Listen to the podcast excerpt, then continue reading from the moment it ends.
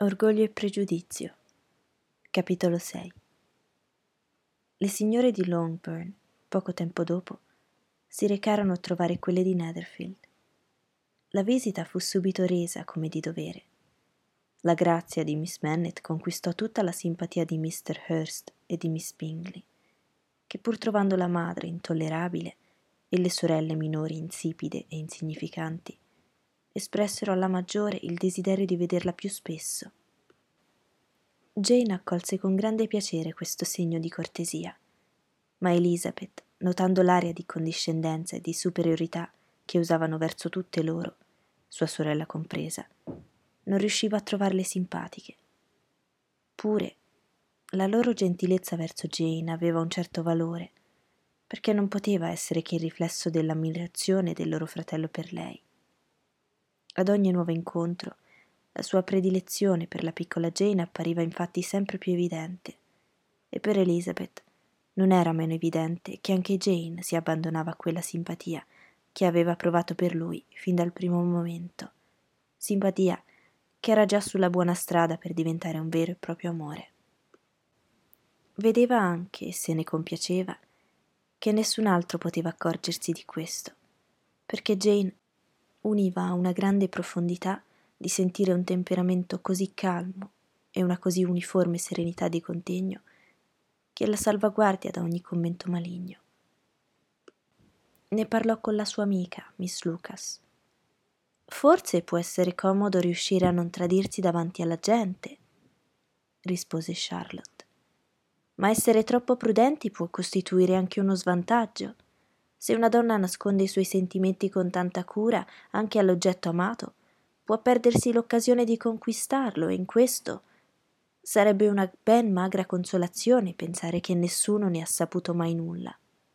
Vi è tanta parte di gratitudine e addirittura di vanità in quasi tutti i sentimenti, che è più prudente saper far vibrare tutte queste corde all'unisono. Ognuno di noi si innamora spontaneamente, ma sono ben poche le persone dal cuore tanto generoso da amare senza mai essere incoraggiate. In nove casi su dieci a una donna conviene mostrare ancora più affetto di quello che prova. A Bingley tua sorella piace di sicuro, ma se non lo incoraggia, questo sentimento rischia di rimanere una pura e semplice simpatia. Ma lo incoraggia, almeno per quanto è possibile alla sua natura riservata. Se mi accorgo io della sua preferenza per Bingley, sarebbe proprio uno stupido a non capirlo lui pure. Ma lui, Eliza, non conosce il carattere di Jane come te. Se una ragazza ha del tenero per un uomo e non lo nasconde, tocca a lui capirlo. Forse se ne potrebbe render conto se la vedesse di più, ma benché Bingley e Jane si incontrino spesso, non stanno mai a lungo insieme e vedendosi sempre fra tanta gente non possono passare il tempo a parlare tra di loro. Jane dovrebbe dunque approfittare di ogni mezz'ora che lui le dedica. Quando sarà sicura di averlo conquistato, potrà concedersi di innamorarsi a modo suo. Il tuo piano sarebbe perfetto, rispose Elizabeth, se si trattasse solo di fare un bel matrimonio, e se io avessi in mente di cercarmi un marito ricco o un marito qualsiasi, lo adotterei senz'altro. Ma Jane non pensa a questo, non agisce per progetto. Per ora non si è neppur resa conto del suo sentimento, né sa se è un sentimento ragionevole. Ha conosciuto Bingley solamente quindici giorni fa. Ha ballato quattro volte con lui a Meriton. L'ho visto una mattina a casa sua e dopo di allora ha pranzato in sua compagnia quattro volte. Non può bastare per farsi un giudizio su di lui. Non è esatto, se avesse soltanto pranzato con lui, si sarebbe soltanto potuta accertare se ha più o meno appetito, ma devi ricordare che hanno passato insieme quattro sere, e quattro sere possono significare parecchio. Sì, in quelle quattro sere hanno potuto assicurarsi che tutti e due preferiscono il 21 al mercante in fiera, ma non credo che abbiano avuto modo di approfondire argomenti più importanti. Insomma, disse Charlotte, Auguro di cuore ogni successo a Jane e per conto mio credo che se lo sposasse anche domani avrebbe la stessa probabilità di essere felice che se ne studiasse il carattere per un anno. La felicità nel matrimonio è solo una questione di fortuna ammettendo anche che due si conoscano da sempre e abbiano dei caratteri identici. Non è detto che questo basti a renderli felici. Si scopriranno sempre abbastanza diversi, dopo il matrimonio, per provare la loro parte di guai, ed è assai meglio conoscere il meno possibile i difetti della persona con cui si ha da passare tutta la vita. Sei proprio divertente, Charlotte. Ma non direi che è una teoria troppo pratica. Sai benissimo che non ci sarebbe da fidarsi e sono convinta che neppure tu agiresti in questo modo. Occupata com'era a osservare la corte che Mr. Bingley faceva a sua sorella, Elizabeth non si era neppure resa conto di essere diventata lei stessa oggetto di interesse per l'orgoglioso amico di lui. Mr. Darcy, che in principio si era appena degnato a trovarla graziosa, al ballo non l'aveva ammirata affatto e negli incontri seguenti l'aveva guardata unicamente per criticarla. In un primo tempo si era limitato ad affermare a se stesso e ai suoi amici che il volto di lei non era niente di straordinario. Poi aveva cominciato a scoprire che quel volto rivelava invece una rara intelligenza, grazie anche a due magnifici occhi neri profondi ed espressivi. A questa scoperta ne seguirono altre ugualmente mortificanti per lui. Nonostante il suo senso critico avesse notato più di un difetto nei tratti irregolari di lei, dovette convenire che aveva una figura snella e flessuosa e benché avesse sostenuto che il suo comportamento non era il più adatto a una persona che frequentava la buona società, pure era incantato dalla sua spontanea vivacità. Ma Elizabeth non se ne rendeva affatto conto. Egli era per lei soltanto l'uomo che restava antipatico a tutti e che non l'aveva trovata abbastanza bella per invitarla a ballare. Dosy cominciò a desiderare di conoscerla meglio e come primo passo per arrivare a parlarle direttamente, prestò attenzione quando discorreva con gli altri. Elizabeth lo notò. Si trovavano dai Lucas, dove c'era molta gente. Che cosa salta in mente a Mr. Darcy? disse a Charlotte. Di stare ad ascoltare tutto quello che dicevo mentre parlavo col colonnello Forster. Questa è una domanda che dovresti fare a lui, se ricomincia gli farò vedere che capisco le sue intenzioni. Ha degli occhi troppo beffardi e se non lo attacco io per prima, finirò per aver paura di lui. Poco dopo, Mr. Darcy si avvicinò, senza aver tuttavia l'aria di voler parlare con loro. E Miss Lucas sfidò la sua amica, che messasi d'impegno, si rivolse immediatamente a lui, dicendogli non vi sono sembrata abbastanza eloquente un momento fa, quando cercavo di indurre il colonnello Forster a dare un ballo per noi a Meriton? Avete dimostrato una rara energia, ma si trattava di un soggetto che desta sempre l'ardore di una donna. Siete severo con le donne. Fra poco toccherà a te, disse Miss Lucas. Vado ad aprire il piano, Eliza, e sai che cosa ti aspetta. Sei un bel tipo di amica. Vorresti farmi sempre suonare e cantare davanti a tutti e a chiunque. Se fossi particolarmente fiera delle mie attitudini musicali, saresti proprio preziosa. Ma a dire la verità non ho nessun desiderio di espormi davanti a chi è abituato ad ascoltare i migliori esecutori.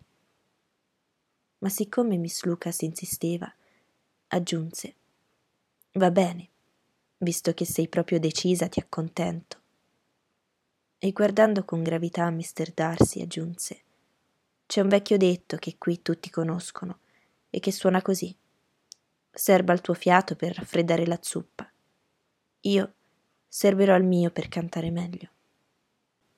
Cantava in modo gradevole, se non alla perfezione.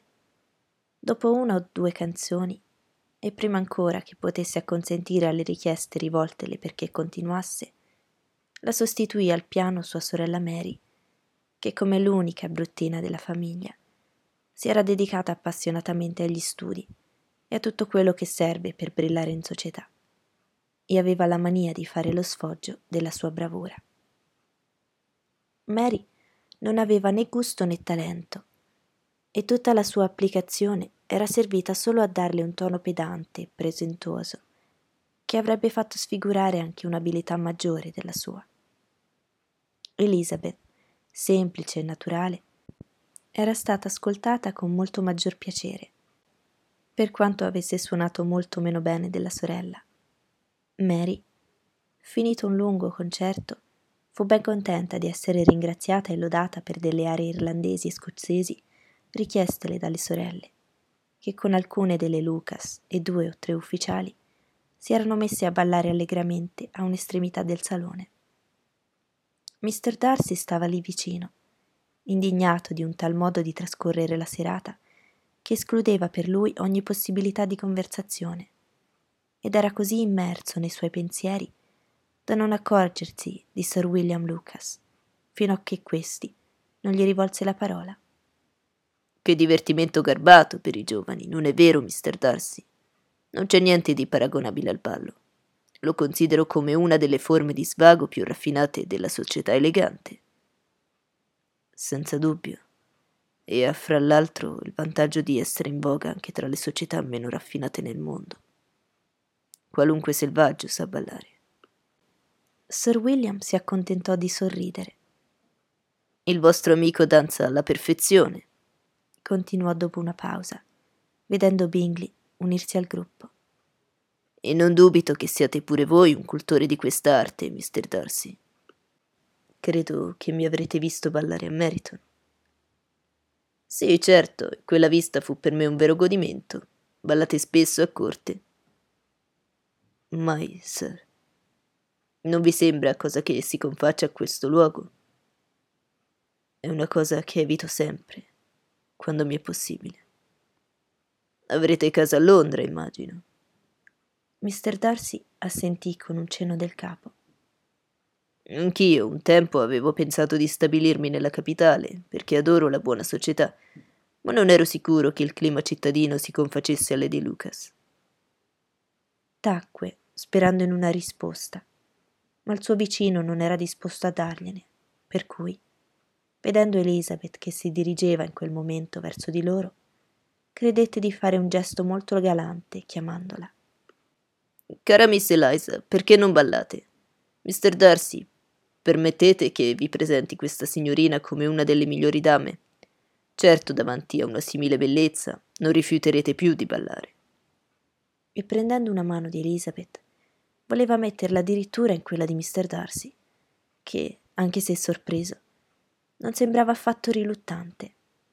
Quando ella si ritrasse con prontezza, dicendo a Sir William con un certo turbamento: Davvero, sir, non ho la più lontana intenzione di ballare. Vi prego di credere che non ero venuta qui a cercare un cavaliere. Mr. Darcy, con lo stile della più perfetta correttezza, le chiese l'onore di poterla invitare ma inutilmente. Elizabeth era decisa a rifiutare. Nelle insistenze di Sir William valsero a scuotere la sua determinazione. Ballate così bene, Miss Eliza, che è una vera crudeltà privarci del piacere di contemplarvi. E sebbene il Signore non sembri apprezzare questo genere di divertimento, sono sicuro che non vorrà rifiutarsi di compiacerci per una mezz'ora. Mister Darcy è la cortesia in persona, disse Elizabeth sorridendo. Certamente, ma in questo caso, cara Miss Eliza, non c'è da meravigliarsi della sua arrendevolezza, perché chi rifiuterebbe una dama simile? Elizabeth sorrise maliziosamente, allontanandosi. La sua fermezza non le aveva nuociuto agli occhi di Darcy, che stava pensando a lei con una certa simpatia, quando fu avvicinato da Miss Bingley. Indovino l'oggetto dei vostri pensieri. Non credo. Voi state pensando a come sarebbe insopportabile dover trascorrere molte sere a questo modo in un ambiente simile. E condivido pienamente il vostro modo di vedere. Non mi sono mai annoiata tanto. Sono tutti così insulsi e così rumorosi. Tutta gente da nulla. Eppure che importanza si danno. Come vorrei sentire le vostre critiche. Vi assicuro che siete in errore. I miei pensieri erano molto più piacevoli. Meditavo sulla gioia squisita che possono dare due begli occhi nel volto di una donna graziosa. Miss Bingley lo fissò stupita e gli chiese quale dama avesse avuto il dono di ispirargli tali riflessioni. Mr. Darcy rispose intrepidamente. Miss Eliza Bennet. Miss Eliza Bennet? ripeté Miss Bingley. Possibile? Da quanto tempo siete un suo ammiratore?